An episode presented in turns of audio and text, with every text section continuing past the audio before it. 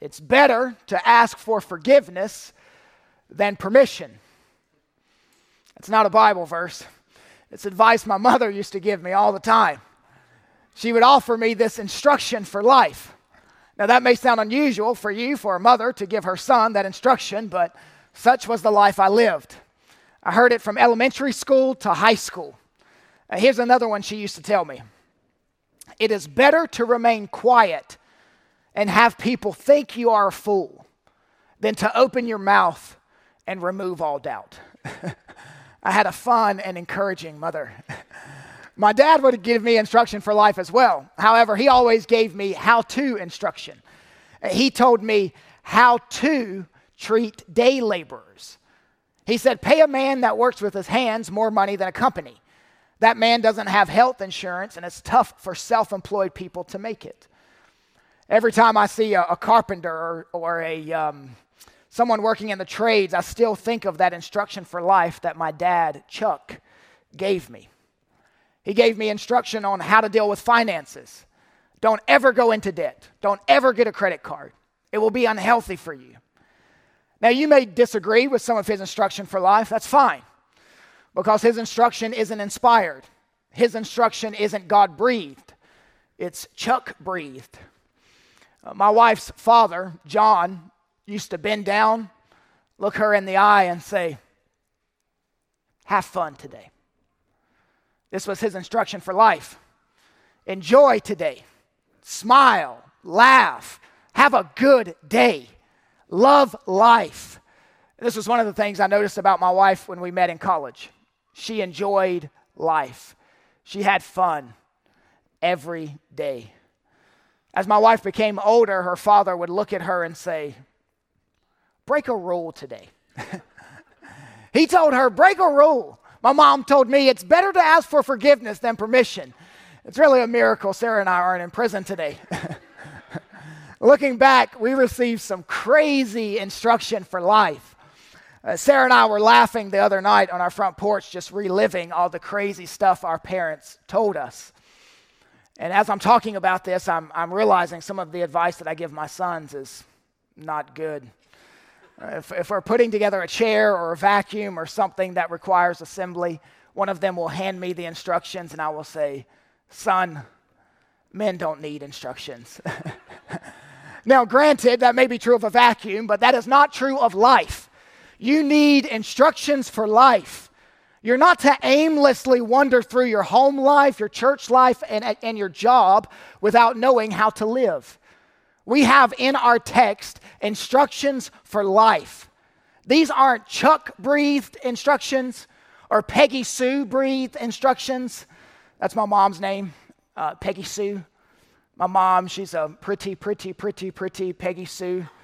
If you knew Peggy Sue, then you'd know why I feel blue. It's a song. I, I figured since we're getting older as a congregation, some of you would know that ancient hymn. Uh, I've always hated, I've always hated following instructions since childhood. My wife says it's the sin nature. I tend to think it's just natural leadership abilities. uh, when, I was, uh, when I was in elementary school, the principal would bring the entire school together, elementary, middle, and high, and give us math worksheets. It was filled with addition, 19 plus 8. It was filled with subtraction, 23 minus 5, multiplication, 3 times 4. There were 100 problems, and it was a race to see who could complete the worksheet first. The first round, I was, I was flying through it. Math was my favorite subject, and I thought, I'm, I'm going to I'm going to win this competition. I answered my last question and I stood up like the victor that I was, hands raised and a condescending stare on my face at all the slow people around me. The principal was like, Kyle, second place. I looked over and a, a redheaded girl in the 10th grade beat me. And I thought, this can't be. It's a conspiracy. Some of you love conspiracy theories. You know what I'm talking about.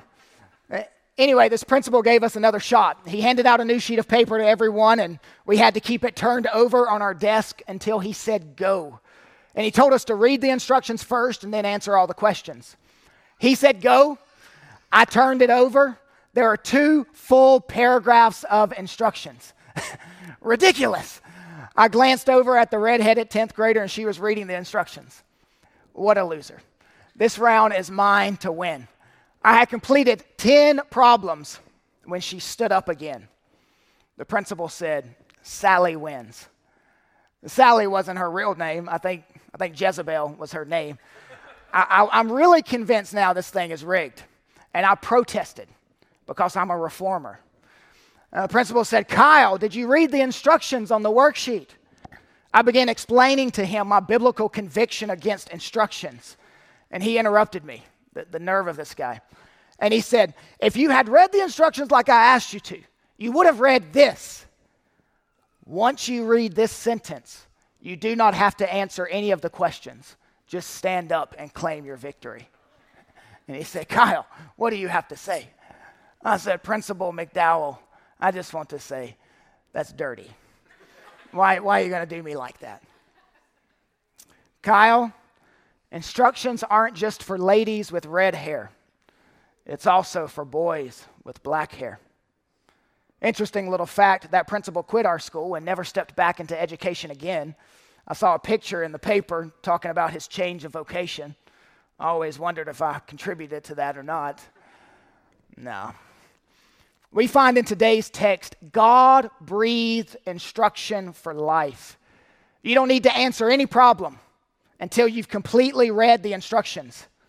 And by the way, you, you don't have to worry about this instruction coming from Chuck. You don't have to worry about it coming from a human. It came through a human, but it came from God. It's God breathed instruction. He wrote it, and it's applicable for all times, through all ages, and for all people. Just as my earthly father gave me how to advice, our heavenly father gives us how to advice. And here's how the text is broken down instructions for life. Church, this is how to live among the redeemed. 1 Peter chapter 3 verse 8. Church, this is how to live among the pagans. Chapter 3 verses 9 through 12. Notice in verse 8. Finally, all of you. This phrase constitutes a summary of the household codes we were just given. He gave commands, you may remember, to citizens, to employees, to wives, to husbands. Now Peter says, finally, all of you. Not, not just citizens, but also the governmental leaders. Not just employees, but also the employers. Not just wives and husbands, but also all of you children, all of you single adult, all of you divorced, all of you widowed. This is for, as we used to say in North Carolina, this is for everybody. This is for redheads, the brown heads, even all the bald heads. This is for Peggy Sue, Chuck, John, and Kyle. This is for everyone in the church. This isn't instruction merely for one of my children, but for all of my children. And I'm imagining some adult in the local church in Bithynia had began to slouch down during the last few public readings. It applied to citizens, and that's not really him. He governs citizens. It applied to employees, that's not really him. He has employees. It applied to marriage, that's not really him. He's single. But now he hears an elder of his local church read this. Finally, all of you and I imagine he, along with many others, began to sit up in their pews. This no doubt had the same effect as this letter was read to churches in Pontus, Galatia, Cappadocia, and throughout Asia. Now, what follows in the Greek is five adjectives without any verb. A to be verb is probably implied. Notice verse 8. Finally, all of you have unity of mind, sympathy, brotherly love, a tender heart, and a humble mind.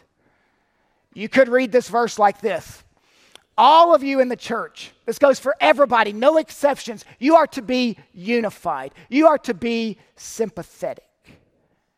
Now, five instructions on how to live among the redeemed. First, maintain unity. Notice verse 8. Finally, all of you have unity of mind. This does not mean that everyone in the church has the same playlist on the iPod. This does not mean that everyone must have the same taste in food or hobbies. Unity does not mean uniformity. We're not all dressing alike and going to the same places. We're not all cheering for the same sports teams.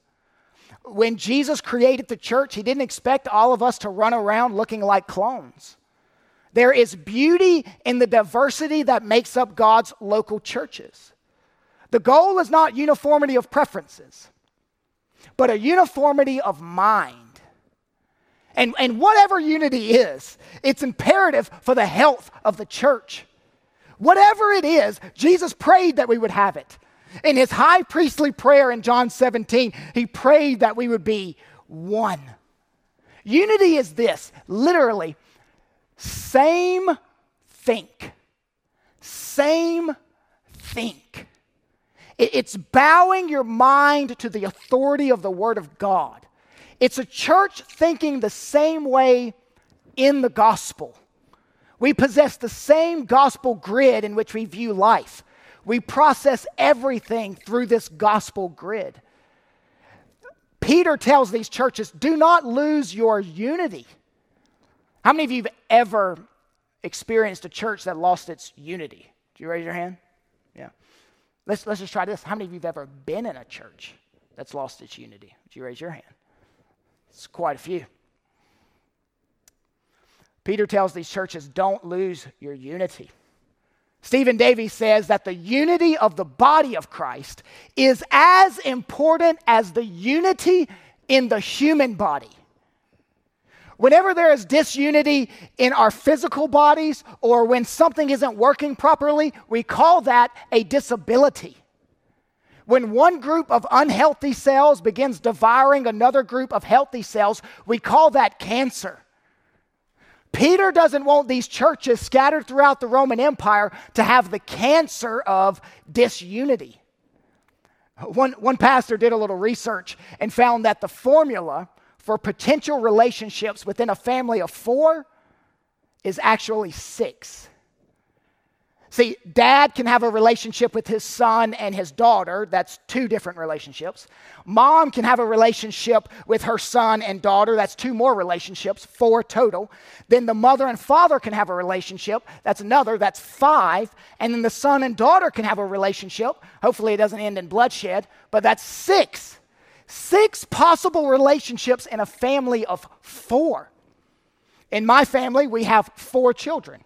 So we are a family of six. We have the possibility of 15 different relationships. And that's why long trips in the van are so much fun. Listen, the more people, the more you have to continually repair disunity. Now, what does that mean for us? A church of our size, which is not a huge church.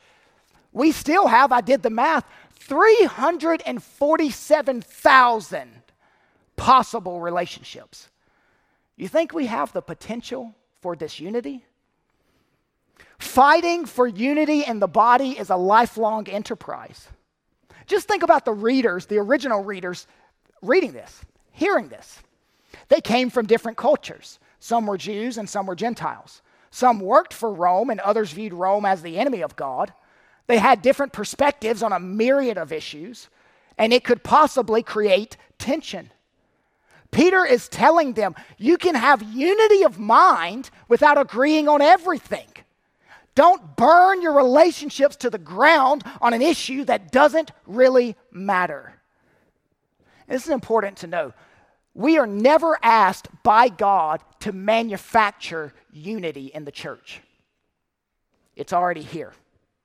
We are one in Christ, Galatians chapter 3, verse 28.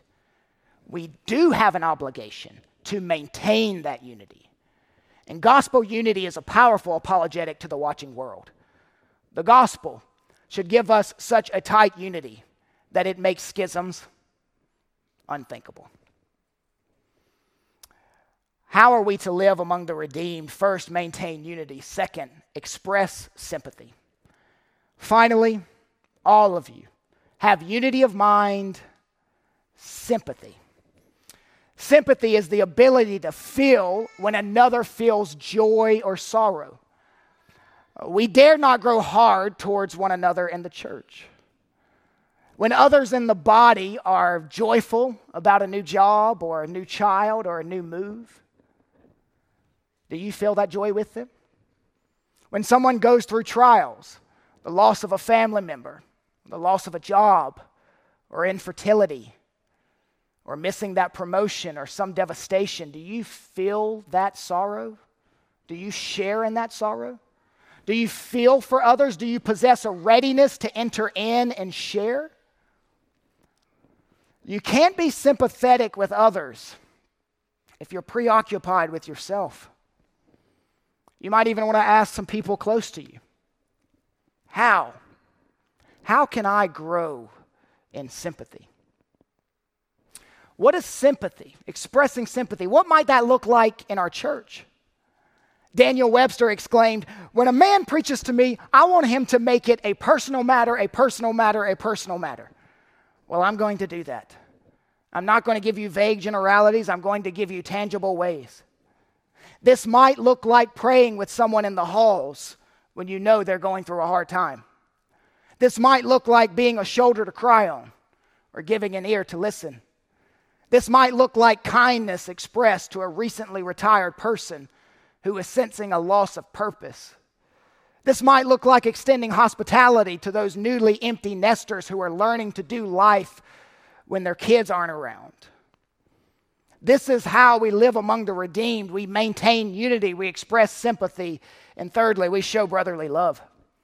Finally, all of you have unity of mind, sympathy, brotherly love. Brotherly love. This is family vocabulary. It's, it's a Greek word that describes the love that a physical family experiences with each other. Church, love one another like family because you are the truest definition of family on earth. The family is the chief metaphor of the church in the scriptures. And a lot of people don't view the church as a family. And I think that's unfortunate, that's unhelpful, that's unhelpful Two different things unhelpful and then unhealthful. It's also unbiblical. What did Jesus say in Matthew 12? We just read this recently in our family devotions. While Jesus was still speaking to the people, behold, his mother and his brothers stood outside. That's his biological mother and his half brothers, asking to speak with him. But Jesus replied to the man who told him, this is the middleman who was relaying the message, who is my mother? And who are my brothers? And stretching out his hand towards the disciples, Jesus said, Here are my mother and my brothers. Jesus taught that spiritual family is tighter than physical family. Kyle, how, how can we grow in our understanding of brotherly love? Well, here, here's uh, two helpful reads for you uh, Life Together by Dietrich Bonhoeffer, and then Bold Love by Tremper Longman and Dan Allender. Both uh, excellent reads. Churches can do brotherly love well. they, they can. In fact, the church of Thessalonica was so good at this that Paul said, I don't have to write to you regarding this matter of brotherly love. Why? Because they were excelling at it. You need a radical understanding of family that transcends biology. What is the name of our local church? Faith Family Church. We're not a family by biology, but a family by faith. Faith is stronger and deeper and more long lasting than DNA. This is how we live among the redeemed. We maintain unity, we express sympathy, we show brotherly love, we possess a tender heart. Verse 8 Finally, all of you have unity of mind, sympathy, brotherly love, a tender heart. Now, have, have you ever noticed that some words just sound disgusting? I mean, and it's not just me. You, you've seen this in the English language. Moist. Typically used to describe something delicious like a cake or some dessert, but doesn't it sound nasty? Moist. It's the, it's the diphthong oi, which is wet sounding. Squirt is another one. It just sounds gross. It creates a negative feeling when you hear it. Squirt. Smear and slurp are other gross sounding words. Look, I could go on all day. I have big problems with the English language and, and the words they choose to define. But I want you to know that the Greek has those same types of words. The Greek root word behind tender heart is one of them. The word is splachni. That sounds terrible. Splachni. It's the, it's a word that sounds opposite of its meaning. Don't come up to me and, and ask if you can splachni me. The answer is no. The answer is always no. But the word actually speaks of compassion. It's a deep word, it's a tearful word. Feeling for others, that's sympathy. Feeling for others, feeling with others, that's splachni. That's tender heart. You're entering into the feelings of others, the pain of others. And what would it look like if this church was filled with splachni? It, it, might look like walking through that messy marriage situation and entering into the hurt of it. It might look like getting under that stress, that grief, that fatigue, and helping someone bear it up. Splachni is crying with a wife who discovered her husband's pornography addiction. Splachni is weeping with the parents whose prodigal child is breaking their heart and stomping on it. Splachni is being there when someone is losing their hearing and losing their weak recall and comforting them. You will have new ears in the new earth and perfect recall when Jesus gives you a resurrected body. A church that has splachni scattered all over the walls will have a lot of social misfits. It will not be a church only filled with master's degrees. Why do churches have a high percentage of social misfits? Because tender hearts. Don't grow hard hearted. Keep a tender heart. See hurt and mend that hurt with promises of the gospel. And that means you leaders, you type A'ers, you can't always be thinking about how to go forward, how to expand, how to build your business. You have to acknowledge the broken person laying on the ground. This is how we live among the redeemed.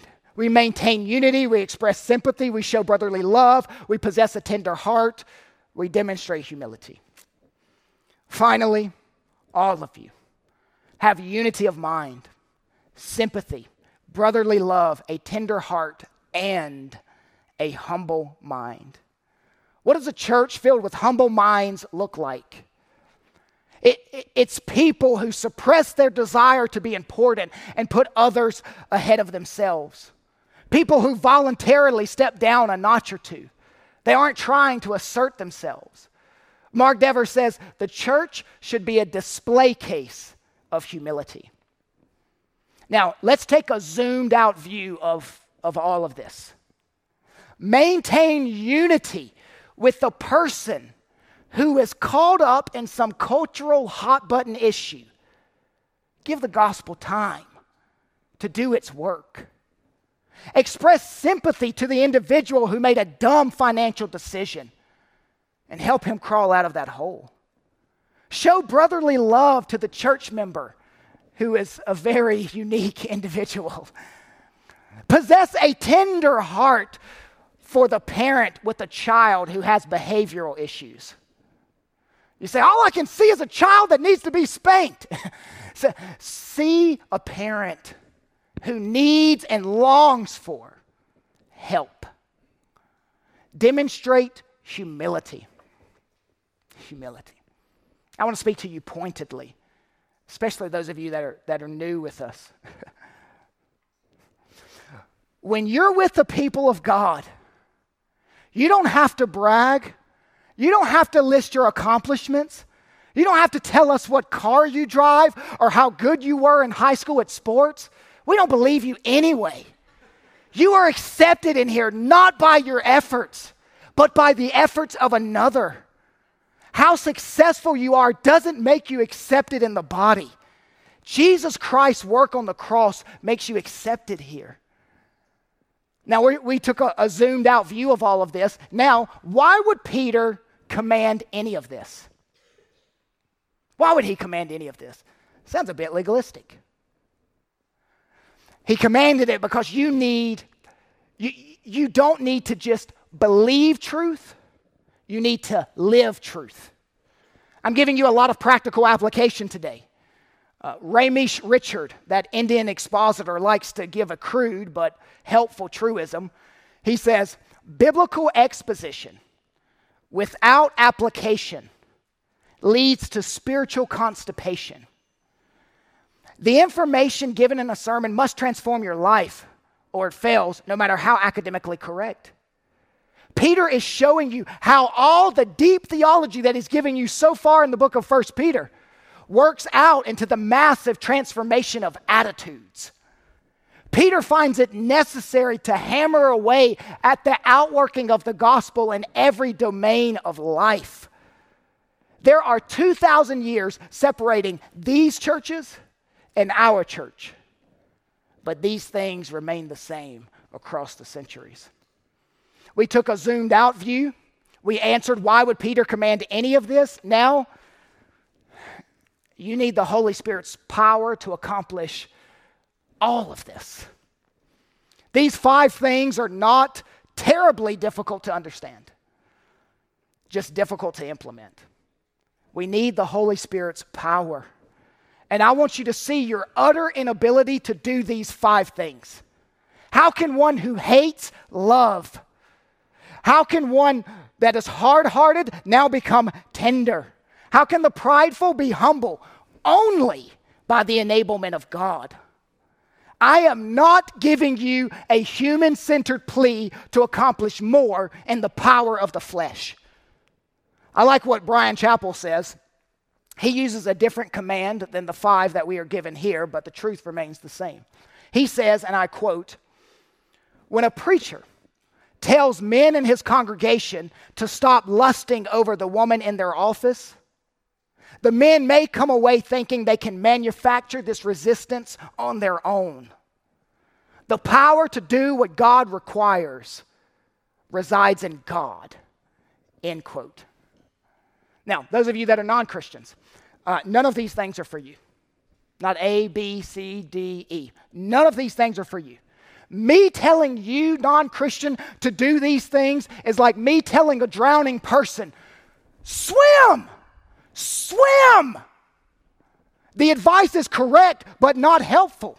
You can't command something they don't have the ability to do. You need the power of God through salvation to do this. I, um, I read different scholars and theologians and pastors on every text I preach. And I, I heard toward the end of my week of prep, I heard John Piper preach this text, and he said, I'm not sure why these five things are in the order they're in. He flippantly said it and then moved on. So I got to thinking about it, and after a little study, I say, Oh, Johnny boy, I think I know. It's a chiasm. Peter deliberately structured it as a chiasm. Now, what you are seeing is called a chiastic structure. This is a literary technique that shows where the list begins and where the list ends. But more importantly, it shows you where to place the emphasis.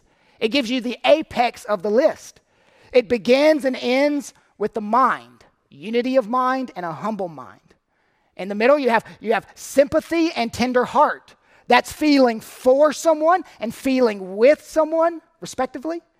And then in the center, you have brotherly love. Notice it forms a greater than symbol pointing you to the guts of Peter's list. The most important statement is in the middle. Here's another way to look at it each phrase is a, a stair that you climb to reach the pinnacle, the main point, the climax. This is how you live among the redeemed. What's the main point? You treat them like family. In fact, you view them as your family. Nowhere in Scripture does it say, for your growth in Christ, you need to be a part of a biological family. But it does say, for your growth in Christ, you need to be a part of a spiritual family. How to live among the redeemed, and secondly, church, this is how to live among the pagans. If you're a non Christian, you're going to get to hear some insider language today. This is how we are to behave in front of you. God gives us instruction on how to conduct ourselves among you.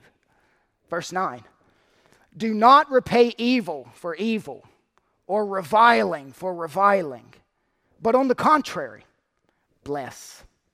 For to this you were called, that you may obtain a blessing. Peter tells them, and here, here's kind of how it's laid out Peter tells them, do not do this, 9a, do do this, 9b, and here's why you should do this 9c through 12. Don't do this, do do this, and here's why you should do this. So he's saying, don't do this. Do not repay evil for evil or reviling for reviling. Peter is telling these churches, the redeemed, that they will be reviled by the pagans, those outside the church. The community outside of the church will likely be hostile to you. They will revile you for holding biblical convictions, hurl insults at you, challenge your honor, publicly shame you, attempt to discredit you, constantly prank you. The pagans may be in your biological family. The pagans may be at your job. The pagans may be in the school cafeteria. Peter says, I know you're hardwired to retaliate, to, to take vengeance, but don't do it. Resist. Well, they commented on my social media, so I'm going to comment on theirs. Peter says, absorb the insult. He's calling for non retaliation. Now, if God's instruction to us through Peter was simply do not retaliate, do not attack back, that would be hard enough. But then he tells us something to do. He says, bless back. Not only do not attack back, but bless back. And all the scholars I read this week pointed out that the Greek word behind bless is eulogy. It's not like the funeral eulogy, uh, like you speak badly of me, I kill you, and then I say nice things about you in your funeral. That's not it. No, this is just simply eulogy, speaking well of someone. Bless means to praise or compliment. Isn't it hard to speak kindly of someone who is speaking harshly of you? Their speech is marked by battery. Yours needs to be marked by blessing. And this is not just Peter, this came from the mouth of Jesus as well. Luke 6 27. But I say unto you who hear, love your enemies, do good to those who hate you. Listen to this. Jesus said, bless those who curse you. Well, Kyle, I'm a, I'm a counterpuncher by nature. Well, you don't understand. There's a lot of emotion in this. Well, all of that sounds like to me, no, God, I will revile back. I will repay evil for evil. How do you know if you've forgiven someone? You can bless them. By the way, Jesus practiced this, practiced what he preached, speaking blessings from the cross. Salvation exists because Jesus chose not to revile when he was reviled. Verse 9.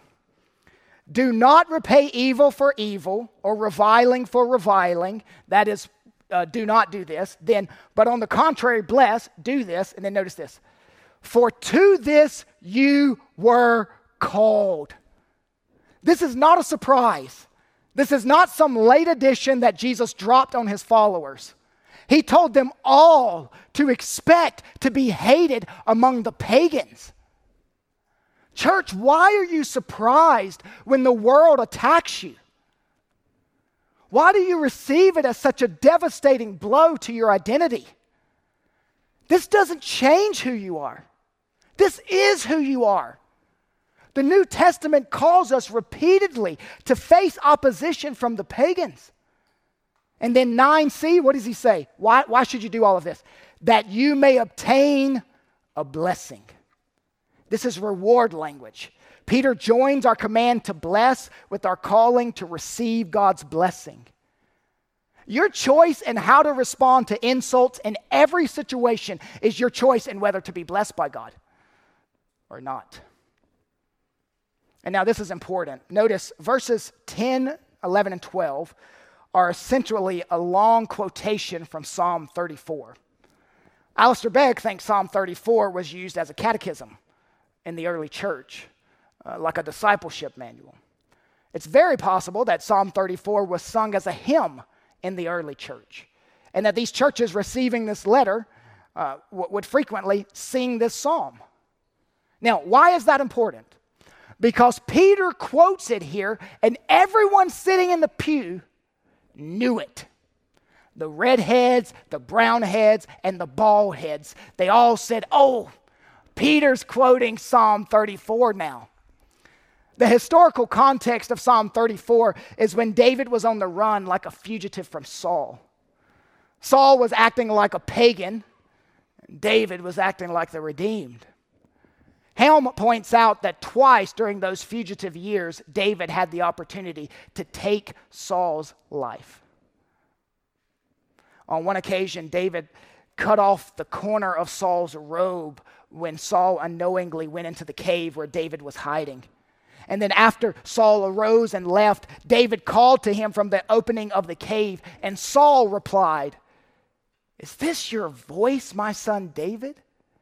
You are more righteous than I, for you have repaid me good, whereas I repaid you evil. So may the Lord reward you with good for what you have done to me this day. Peter tells them, Do not do this, 9a. Do do this, 9b. And here's why you should do this, 9c. You will be blessed for it. And then he says, Look at, look at verses 10 through 12. Look how I blessed David for it. Verse 10 For whoever desires to love life and see good days. Now, this sounds a lot like the instruction that my wife's father gave her enjoy life and have good days. David is running for his life, but takes the time to bend down, look you in your eyes, and say, Have fun today. Have a good day. And then you're like, Great, well, how, how do we have good days? Well, keep reading. For whoever desires to love life and see good days, let him kill Saul when he has the chance. Revile Saul after Saul reviles him? No. Whosoever desires to love life and see good days, let him keep his tongue from evil and his lips from speaking deceit. If you're always trying to make sure that no one gets the best of you, no one ever takes advantage of you, you always win, you will not have good days. And the context of the original psalm, good days come when you know God is for you and is watching over you. The secret to having good days is having a good theology of God. Verse 11 let him turn away from evil and do good. While you're living among the pagans, church, and there's coming a day you will not always live among them, but until that day, turn away from evil. The verb turn away carries the idea of swerving to avoid a collision. It's showing active and persistent effort. So, Peter is asking you to take every kind of evasive action in order not to sin in your response to the pagans. He didn't say, hey, break a rule today. He said, swerve, evade, get out of the way, do anything possible not to break this rule. This is the good life. Church, this is the good life. Not trying to get revenge, not trying to attack back everyone who attacks you, leaving it in the hand of a sovereign God. God is using your revilings to develop your Christ centered character. Verse 11, let him seek peace and pursue it. This reminds me of Jesus' statement Blessed are the peacemakers. My people seek peace among the pagans. Verse 12, for the eye, oh, this is great. For the eyes of the Lord are on the righteous, and his ears are open to their prayer. But the face of the Lord is against those who do evil. Here's the best instruction for life view God the correct way. View God the correct way. Ultimately, the greatness of God will sustain you while living among the pagans. You are to view God viewing you. The text says, that the eyes of the Lord are on the righteous. So, so why is God looking toward the righteous? To bend an ear to hear the cry of his children. He keeps an eye on them. They never leave his sight. And friends, this, this is protein to build your spiritual muscle. This is a promise to claim. Eh, you've heard it said, it must be nice having Washington on your side. It must be nice having the sovereign on your side. The end of the verse. Why is God against those who do evil? This is vindication, not vindicative vindictiveness. Judgment day is coming. And that's why you must not put your hope, church, in earthly judgments non Christian, this is why, the end of this verse is why you must repent of your sins and trust Christ as your Savior. God specializes in turning pagans into the redeemed. Now, let's land this plane and, and try not to crash. You know, I, I haven't followed my parents' instructions for life. That's probably really good in some ways. but then really bad in some others. The instructions were there, and I failed to follow them. Today, we spoke about instructions for life how to live among the redeemed and how to live among the pagans. In one thing, I am confident you will fail to do this perfectly. In moments of frustration, you will fail to maintain unity fail to express sympathy, fail to show brotherly love, fail to possess a tender heart, fail to demonstrate humility. Someone at work will revile you, and you will, in that moment, revile back. And you will fail to follow the instructions perfectly. What hope is there for those of us who fail to follow God's instructions for life? Well, there is one who not only wrote the instructions, but read and obeyed all of them perfectly. He is the Redeemer. He took the place of you instruction ignorers. And he died as one who obeyed all the instructions perfectly to redeem those who didn't. And Jesus did this in our place. Bless his holy name. Thank you for listening to this resource of Faith Family Church. We gather on Sundays at 495 Hugh Hunter Road in Oak Grove, Kentucky, and are a short drive from Fort Campbell and Hopkinsville, Kentucky, as well as Clarksville, Tennessee. For more information, visit our website, myfaithfamilychurch.com.